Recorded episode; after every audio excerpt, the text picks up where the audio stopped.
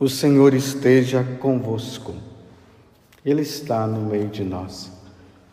Proclamação do Evangelho de Jesus Cristo, segundo João. Glória a vós, Senhor.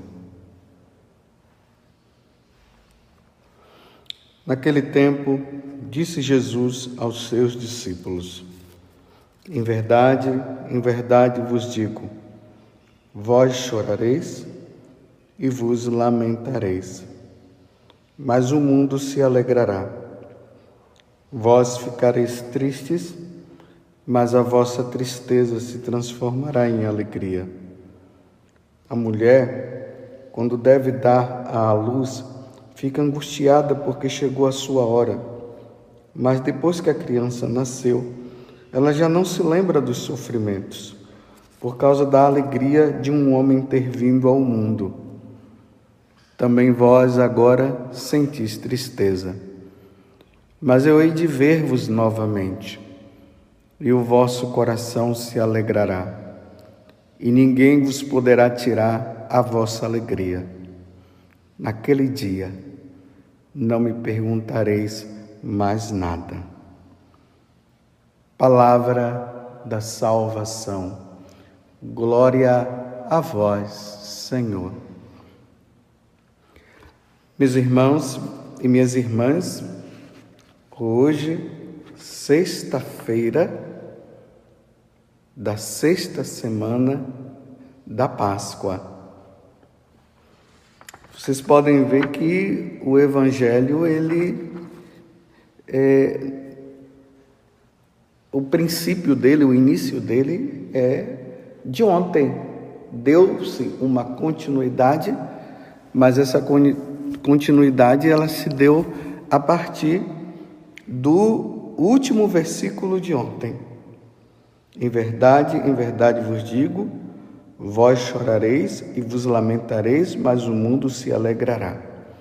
Vós ficareis tristes, mas a vossa tristeza se transformará em alegria.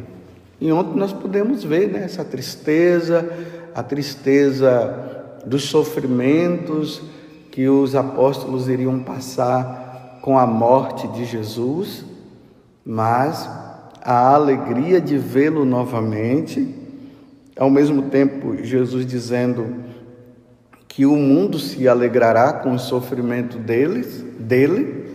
Então nós vimos Jesus passar por todo aquele julgamento e todo o sofrimento que ele passou e aquelas pessoas que estavam julgando, estavam felizes com toda aquela situação.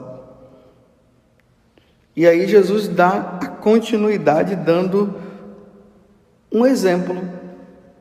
O exemplo da mulher que dá a luz.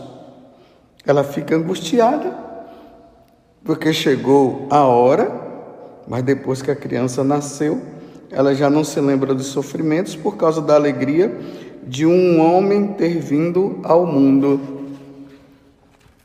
Bem, isso, aqui eu nunca vou poder dizer para você como é o sofrimento de uma mulher quando ela está no parto, porque graças a Deus eu sou homem, mas dá para se perceber por aquilo que as mulheres falam.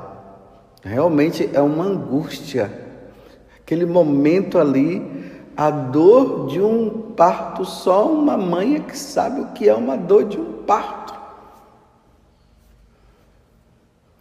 Mas realmente é bonito ver, hoje as mães ficam postando as fotos, né, logo depois que a criança nasce.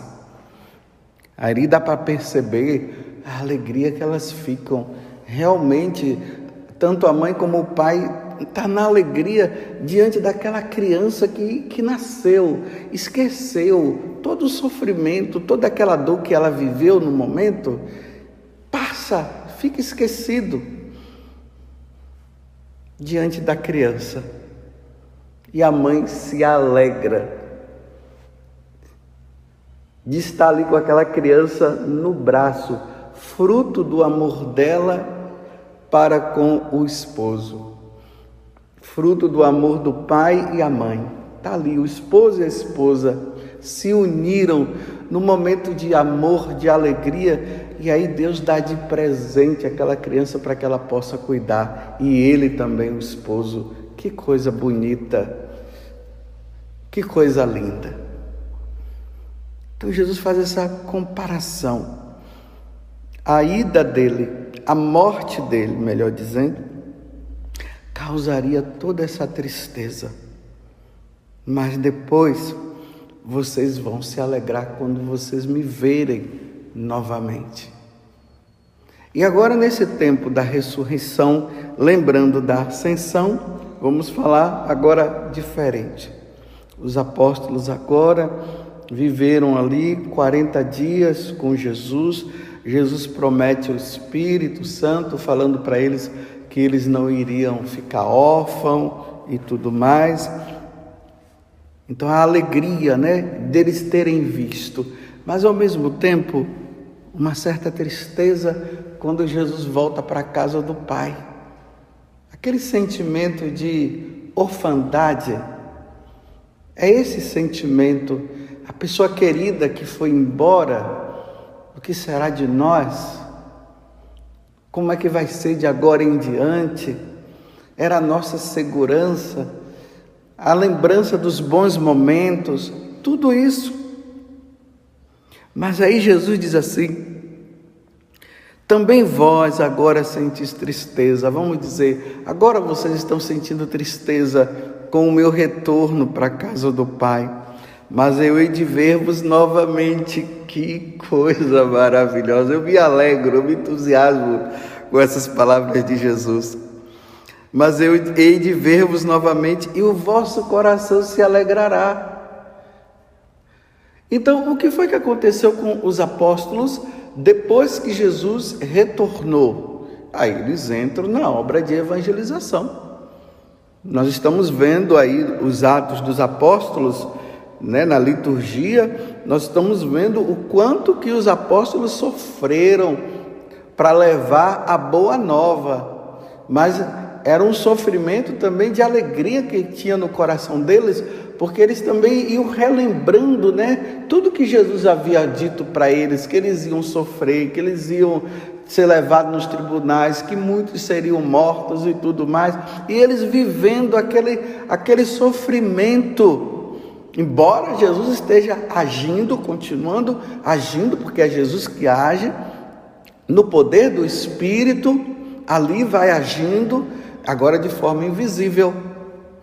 A presença de Jesus se faz de forma invisível, se faz através da fé, como nós hoje. Nós não vemos Jesus assim claramente com os nossos olhos, mas nós cremos na presença de nosso Senhor. Ele está presente. Então é isso que Jesus está dizendo. Também vós agora senti tristeza com minha ida para a casa do Pai, mas eu hei de ver-vos novamente, e o vosso coração se alegrará, e ninguém mais, e ninguém vos poderá tirar a vossa alegria. Então, quando os apóstolos, depois que eles passam por toda esse, essa situação de sofrimento na evangelização e tal, e depois eles passam também pelo martírio, como Jesus foi martirizado, eles se encontram agora com Jesus na eternidade. E aí Jesus está dizendo para eles: e ninguém vos poderá tirar a vossa alegria. Não tem como. Meus irmãos, a alegria desse mundo é passageira. É bom ser católico? É maravilhoso ser católico. É bom até sofrer por causa do Evangelho? Sim, é bom até sofrer por causa do Evangelho. Mas não é feito somente de sofrimento, nós também temos a, as nossas alegrias, a alegria de sabermos que nós somos de Deus, a alegria de que nós um dia herdaremos o reino dos céus, estaremos lá participando da vida divina, mas tudo isso, ainda nesse mundo, tudo isso é passageiro. Mas quando nós passarmos desta vida para outra, quando nós estivermos lá no céu, contemplando a face do Pai, contemplando a face de Jesus, contemplando a face do Espírito Santo, juntos com os querubins, os serafins, junto com Nossa Senhora, com os nossos santos de devoção, com os nossos parentes que se salvaram. Meu Deus do céu, ninguém vai poder tirar mais esta alegria. Dentro do nosso coração de católico deveria existir esse, esse desejo, essa esperança de nós estarmos lá. E ninguém vai tirar a nossa alegria, ninguém, porque aqui, meus irmãos, por mais que nós tenhamos momentos de, momentos de alegria, mas é, uma, é pura verdade. Às vezes, uma situação que acontece, toda aquela alegria é tirada. Olha, eu já vi situações, eu já vivi situações de alegria, essas alegrias que a gente tem com as coisas de Deus, de eu dizer assim, nossa, isso nunca, isso não vai acabar. De repente vem uma pessoa, fala uma coisa, tem outro faz outra coisa, pronto, derrubou tudo. Porque a alegria desse mundo é passageira, mas a, a outra, essa que Jesus está se referindo aqui, Ninguém poderá tirar a vossa alegria. Olha, medita isso durante o dia de hoje. Um lugar aonde ninguém, ninguém tirará a nossa alegria. Nada tirará esta alegria você entende o que é que Jesus está dizendo? É preciso que nós guardemos isso. Tem uma oração eucarística, que é a oração, que é a oração eucarística da criança, né? Ali da missa da criança, e tem um momento lá que é a, é a número 10. Tem lá que diz assim: que lá no, no céu ninguém mais vai chorar baseado naquilo que está no livro do Apocalipse. Ninguém mais vai ficar triste. Olha só, ninguém mais vai ficar triste. Dá para entender isso? E ninguém mais vai sofrer. Porque nós não queremos sofrer. Só que nesse mundo não tem jeito, aparece um sofrimento aqui, aparece um sofrimento acolá. Mas nós vivermos num lugar, e esse lugar é o céu. Essa participação na vida divina.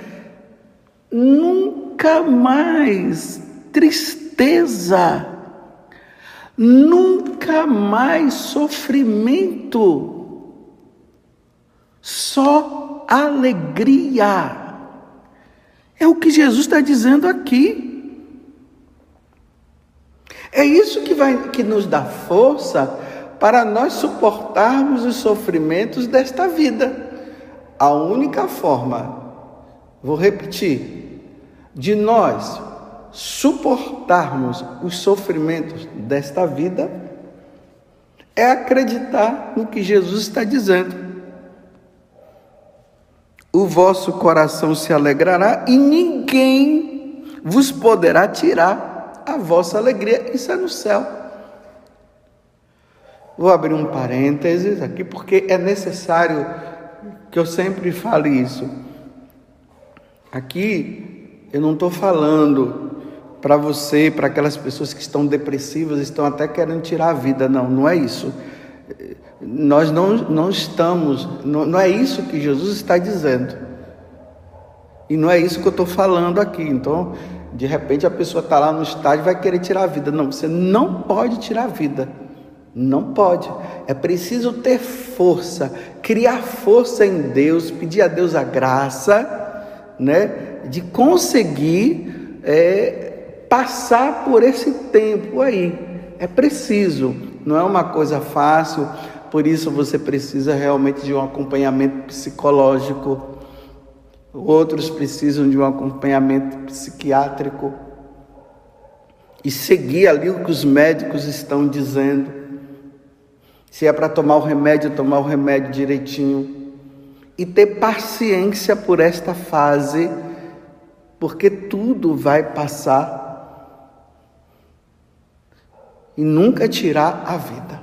Nunca. Entendeu? Então, fecho parênteses e vamos retornar. Então, quando eu estou dizendo, né, de uma alegria que jamais será tirada, que está lá no céu, e que diante do sofrimento nós precisamos estar ali, e, e é isso que vai nos dar força ao céu.